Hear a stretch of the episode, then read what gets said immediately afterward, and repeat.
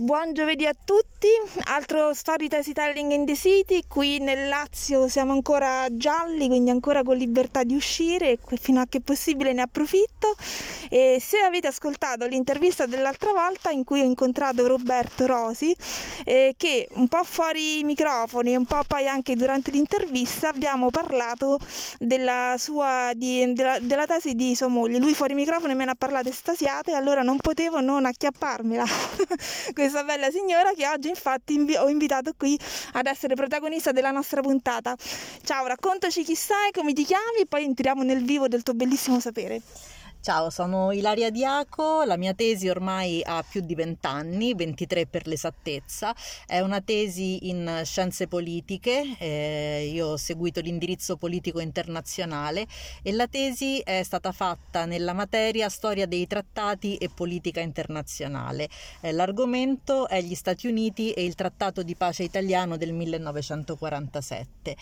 Professor... La tesi se la stringe proprio qui tra le mani, eh, c'è proprio affezionata. Una bella, una bella opportunità per riprenderla in mano dopo tanti anni. Era sullo scaffale, erano tanti anni che non mi capitava di, di avere l'occasione di riprenderla in mano e quindi ho visto questo contatto eh, come una grande opportunità. Eh, ho avuto un approccio molto curioso verso questa intervista e appunto verso questo progetto che finora avevo eh, conosciuto con, in maniera molto superficiale. E, Mi stavi raccontando di questo professore che ti ha... Questo professore sì, era un, un, personaggio molto temuto eh, nella facoltà di scienze politiche di vent'anni fa e oltre. Pietro Pastorelli, sì, aveva anche un ruolo eh, molto importante al Ministero degli Esteri proprio come eh, referente della storia diplomatica italiana. Era una, un professore molto cinico, molto duro, molto esigente, però aveva sicuramente un sapere eh, superiore alla media dei docenti, insomma almeno, almeno, a me ha stregato. Mi ero tenuta questo esame, eh, l'esame di storia mh, delle relazioni internazionali, come ultimo esame proprio per, per scelta, perché lo vedevo la conclusione naturale del percorso di studi che avevo seguito. Molti mi dicevano che era un rischio perché appunto se, se non fosse andato bene potevo rimanere bloccata, però ho dedicato mm, molto tempo e molto tempo che ho speso volentieri alla preparazione di quest'ultimo esame e, e sono rimasta così affascinata che anche se avevo la tesi già assegnata in un'altra materia, a esami finiti ho deciso di ricominciare da capo, rimboccarmi le maniche e ho chiesto la, la tesi a questo professore.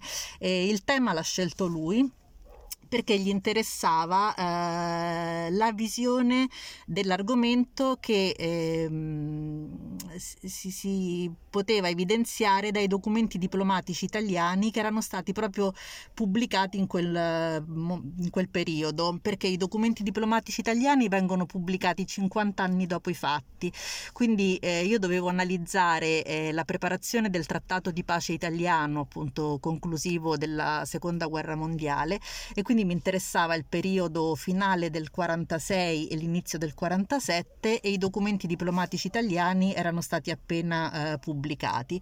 Invece i documenti diplomatici americani eh, vengono pubblicati 30 anni dopo, quindi quelli, i documenti diplomatici americani su questo tema erano già disponibili e tutta la, la tesi è stata incentrata sulla diversa eh, visione che della partecipazione italiana alla guerra e soprattutto frutto della posizione di cobelligerante che l'Italia ha avuto nella parte finale del conflitto, la diversa visione che gli Stati Uniti e l'Italia e le altre grandi potenze hanno avuto. Eh, il trattato di pace non ha fatto partecipare l'Italia al, al tavolo con le grandi potenze, non ha, l'Italia non ha avuto voce in capitolo nel definire eh, i termini del trattato di pace e diciamo che è stata una pace punitiva quella che è mm. stata accordata al paese. Diciamo che malgrado la posizione di cobelligeranza l'Italia non si, è, non si trasformò in un alleato delle, delle, mm, delle potenze, per cui non, non, fu trattata come Stato vincitrice, ma anzi le furono fatto, fatti pagare eh, i misfatti del, del, regime fascista. E gli Stati Uniti per tutta la, la durata della trattativa ehm, in un certo senso eh, illusero il, il, governo italiano di eh, poter avere per l'Italia una, poter accordare all'Italia una pace giusta. E quindi è tutto giocato sull'analisi di queste due diverse posizioni e quindi sul ruolo che il, il governo statunitense esercitò in quel momento e che poi di fatto eh, venne a determinare una eh, forte presenza eh, statunitense anche nella politica interna eh, italiana. Di fatto con eh, la fine dell'alleanza tra grandi potenze, Francia, URSS, Gran Bretagna e Stati Uniti, che si era eh, concretizzata durante il conflitto, eh, beh, viene, mm, vengono a concretizzarsi, viene a definirsi l'inizio di quello schieramento bipolare che poi caratterizzerà gli anni del dopoguerra.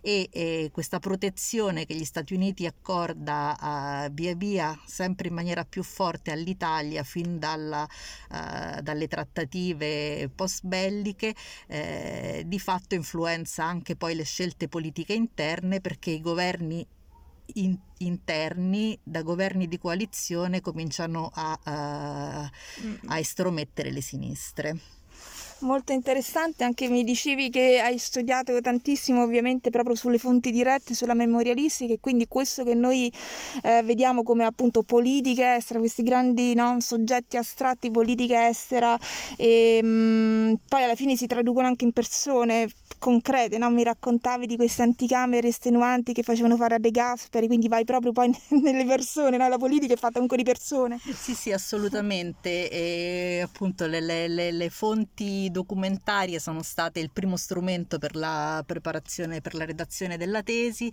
e anche fonti memorialistiche. Per esempio i diari di Pietro Nenni sono stati molto importanti perché si vede eh, sia questo approccio umano e anche disincantato che aveva Nenni e, e anche la corrispondenza ha avuto un ruolo molto importante. La corrispondenza è riportata nei documenti diplomatici, eh, tutto poi improntato in queste relazioni tra l'ambasciatore italiano negli Stati Uniti, eh, il segretario di Stato americano, i ministri degli esteri eh, inglese, francese, eccetera. Eh, De Gasperi, sì, che, che viene sempre... Mh, mm, trattato come figura residuale, viene audito due volte, una volta a Parigi, una volta a Londra, ma non viene mai coinvolto eh, degnamente alla, al tavolo delle trattative e la corrispondenza appunto estremamente interessante, soprattutto la figura di questo segretario di Stato americano Byrnes che, che appunto eh, si, ostina, si ostina anche ingenuamente a illudere gli italiani che, che avranno una pace giusta e, e, e congrua. Propongo di fare un film della tua tesi.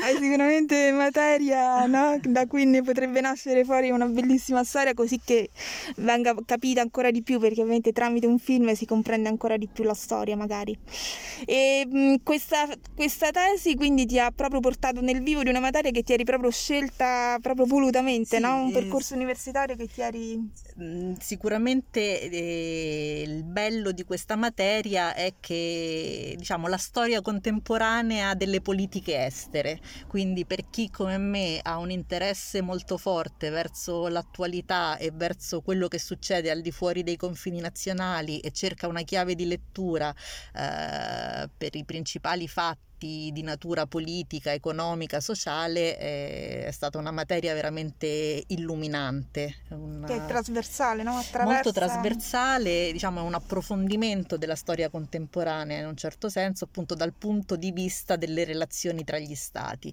Eh, quando la studiavo per superare l'esame mi rendevo conto di quanto fosse complessa e approfondita e dicevo già allora dico se nella vita mi rimanesse un terzo di quello che sto studiando adesso, avrei una cultura pazzesca. Non mi, sono rimast- non mi è rimasto purtroppo quel un terzo delle conoscenze che avevo in quel momento, però sicuramente mi ha dato un approccio, un metodo di, eh, di studio e di, di analisi verso i fatti della realtà. Sicuramente sì, mi ha dato un taglio interessante per comprendere l'attualità. E um, oltre a questo atteggiamento nella vita, appunto, dove ti ha portato e cosa ti ha portato concretamente questa tesi? Ma di fatto eh, non ho avuto modo di eh, approfondire la materia della tesi, eh, avevo una gran voglia di entrare nel mondo del lavoro, quindi era anche un po' paradossale, una tesi così eh, approfondita e che aveva richiesto tanto studio avrebbe fatto pensare a una persona che magari volesse continuare con un dottorato, eccetera. Invece, eh, dopo la laurea avevo proprio voglia di rapportarmi col mondo del lavoro, di affrancarmi, di diventare indipendente.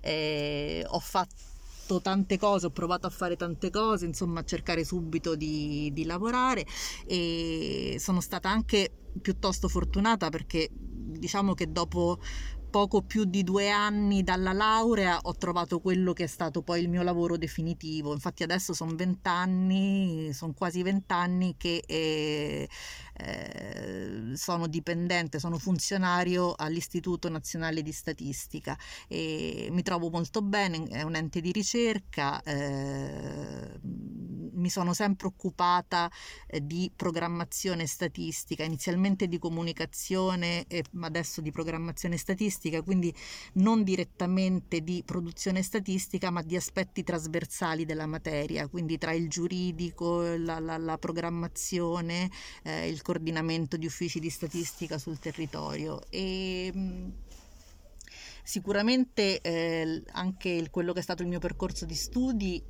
mi aiuta nella, nella professione perché eh, è richiesto un, eh, un, approccio, un atteggiamento eh, trasversale e multidisciplinare. Eh, certo non ho più eh, avuto a che fare con temi prettamente storici, però l'attenzione per esempio alla, a, agli aspetti internazionali, alla politica estera è rimasta, tant'è che ho cercato anche di portarlo in alcuni aspetti del mio lavoro perché eh, ho partecipato eh, un paio d'anni fa a una call interna per esperti di cooperazione statistica e, e purtroppo senza andare fuori perché eh, adesso a causa della pandemia, ma eh, sto per iniziare a seguire un progetto di cooperazione statistica con il Vietnam proprio per... Eh, approfondire con loro, con l'ufficio di statistica del, del Vietnam, eh, il ruolo del, dell'ufficio centrale in Vietnam, il rapporto con gli uffici di statistica sul territorio e gli aspetti della programmazione statistica, che poi è quello di cui mi occupo qui all'Istat. C'era un biglietto d'aereo che ti attendeva C'era proprio il 7 marzo, no? Il 7 marzo, finalmente, dopo due Vietnam. anni che curavo eh, questo progetto, appunto avevo partecipato a questa cosa call, ero stata inserita in graduatoria, era finalmente arrivato il momento, il 7 marzo avevo questo biglietto per, per Hanoi e purtroppo contestualmente quindi Vietnam diventa smart working e quindi adesso questo progetto necessariamente deve essere ripreso da remoto. Senti, invece so che ti ha portato anche qualche soddisfazione concreta e anche una bella giornata al Senato, la tua tesi? Eh sì, eh, l'anno successivo alla tesi, alla discussione della tesi nel 98 eh, ho ricevuto un premio di laurea del Senato della Repubblica, avevo visto pubblicizzato questo premio di laurea che già da qualche edizione veniva erogato, ogni anno era intitolata a un funzionario del, del Senato deceduto un premio per la miglior tesi di indirizzo storico e una per la miglior tesi di indirizzo giuridico dell'anno. Avevo partecipato, avevo inviato due copie, le due copie che erano richieste della tesi di laurea laurea e una domanda che evidenziasse gli aspetti principali e poi appunto mi hanno contattato, ho ricevuto eh, a parte la soddisfazione insomma di essere premiata e apprezzata da questa commissione comunque 5 milioni che per l'epoca poi per una eh, neolaureata eh, insomma furono molto gratificanti, sì, assolutamente. Sicuramente una soddisfazione anche per i tuoi, no? Ti hanno accompagnato al Senato, quindi... Sì, sì, sì, mi ricordo appunto io questo grande tavolo tavolone con questa commissione di fronte, ehm, pare Fisichella ci fosse il senatore Fisichella e altri professori e senatori, una decina di persone in tutto, e la sorella di questo funzionario cui era intitolata la, la, la, il premio di laurea. E... e avevi avuto modo lì di raccontarlo un po' la tesi stata sì, solo... Sì, sì, sì, sì, mi avevano anche chiesto appunto di che cosa stessi facendo, come mi stessi muovendo nel mondo del lavoro, se avessi intenzione di continuare gli studi e comunque c'è poi ho questo attestato del premio di laurea con un bel giudizio della commissione esaminatrice. Era stata una soddisfazione personale che mi aveva gratificato. Ottimo. E poi anche probabilmente grazie a questo premio di laurea ho vinto una borsa di studio per la frequenza di un corso post laurea eh, di studi parlamentari presso l'Università di Firenze che ho frequentato nel primo semestre del 99 e mh, mm, che appunto è stato finalizzato ad approfondire materie di interesse giuridico storico e parlamentare e si accedeva al corso eh, soltanto per vincita di borsa di studio, erano 20 posti in tutta Italia e quindi mi sono ritagliata anche questa eh, parentesi di approfondimento ulteriore prima poi di dedicarmi completamente, so, esclusivamente al mondo del lavoro. Uh-huh. E, um, l'università te la porti dentro anche tramite, a parte appunto Roberto, no? Perché studiavate sì. insieme, è venuto ovviamente il giorno della tua tesi. Sì, ci siamo per coincidenza eh, laureati a 48 ore di distanza, noi ci siamo conosciuti, eh, ormai stiamo insieme da quasi 30 anni, ci siamo conosciuti il secondo anno d'università, eravamo coetanei e mm, il nostro cammino a quel punto è stato è sempre andato avanti in maniera parallela. Eh, non abbiamo mai sostenuto insieme gli stessi esami, però eh, siamo andati avanti di pari passo, abbiamo svolto le tesi in materie differenti e per coincidenza poi ci siamo laureati nella stessa sessione a due giorni di distanza. Io l'ho preceduto di, di 48 ore. Una vita insieme quindi vita attraverso... Insieme, sì, assolut- assolutamente, ormai quasi veramente da quasi 30 anni di, di condivisione, ci siamo conosciuti quasi da bambini, insomma. Meraviglioso, e ti porti anche delle amicizie universitarie, no? Sì, proprio tramite sì, dei sì, percorsi. È stato l'università sta... sono stati proprio begli anni, la rifarei, sono sempre stata molto contenta di aver scelto scienze politiche e soprattutto del, del modo in cui l'ho, l'ho, frequentata, del percorso di studi specifico che, che sono riuscita a seguire. Eh, ho seguito lezioni in presenza, corsi di approfondimento, quegli anni me li sono proprio goduti, l'ho fatta proprio volentieri e consapevolmente. E ancora oggi molte delle amicizie più profonde che, che abbiamo io e mio marito si riconducono agli anni dell'università. Abbiamo avuto un bellissimo gruppo di, di amici che per tanti anni è stato molto compatto e, e, e unito appunto e si era conosciuto proprio in quegli anni. Che bello, che bello. Ci piace andare a scoprire appunto storie così perché appunto dentro una tesi, dietro un sapere c'è molto di più. E quindi speriamo che giovedì prossimo possiamo andare ancora in giro, quindi diamo appuntamento magari al prossimo giovedì. Ti ringrazio tantissimo Ilaria. Grazie a te Adriana. E spargi voce che i saperi si possono liberare in tanti modi. Senz'altro. Grazie mille. Ciao. A presto. A ciao, tutti. a presto. Ciao.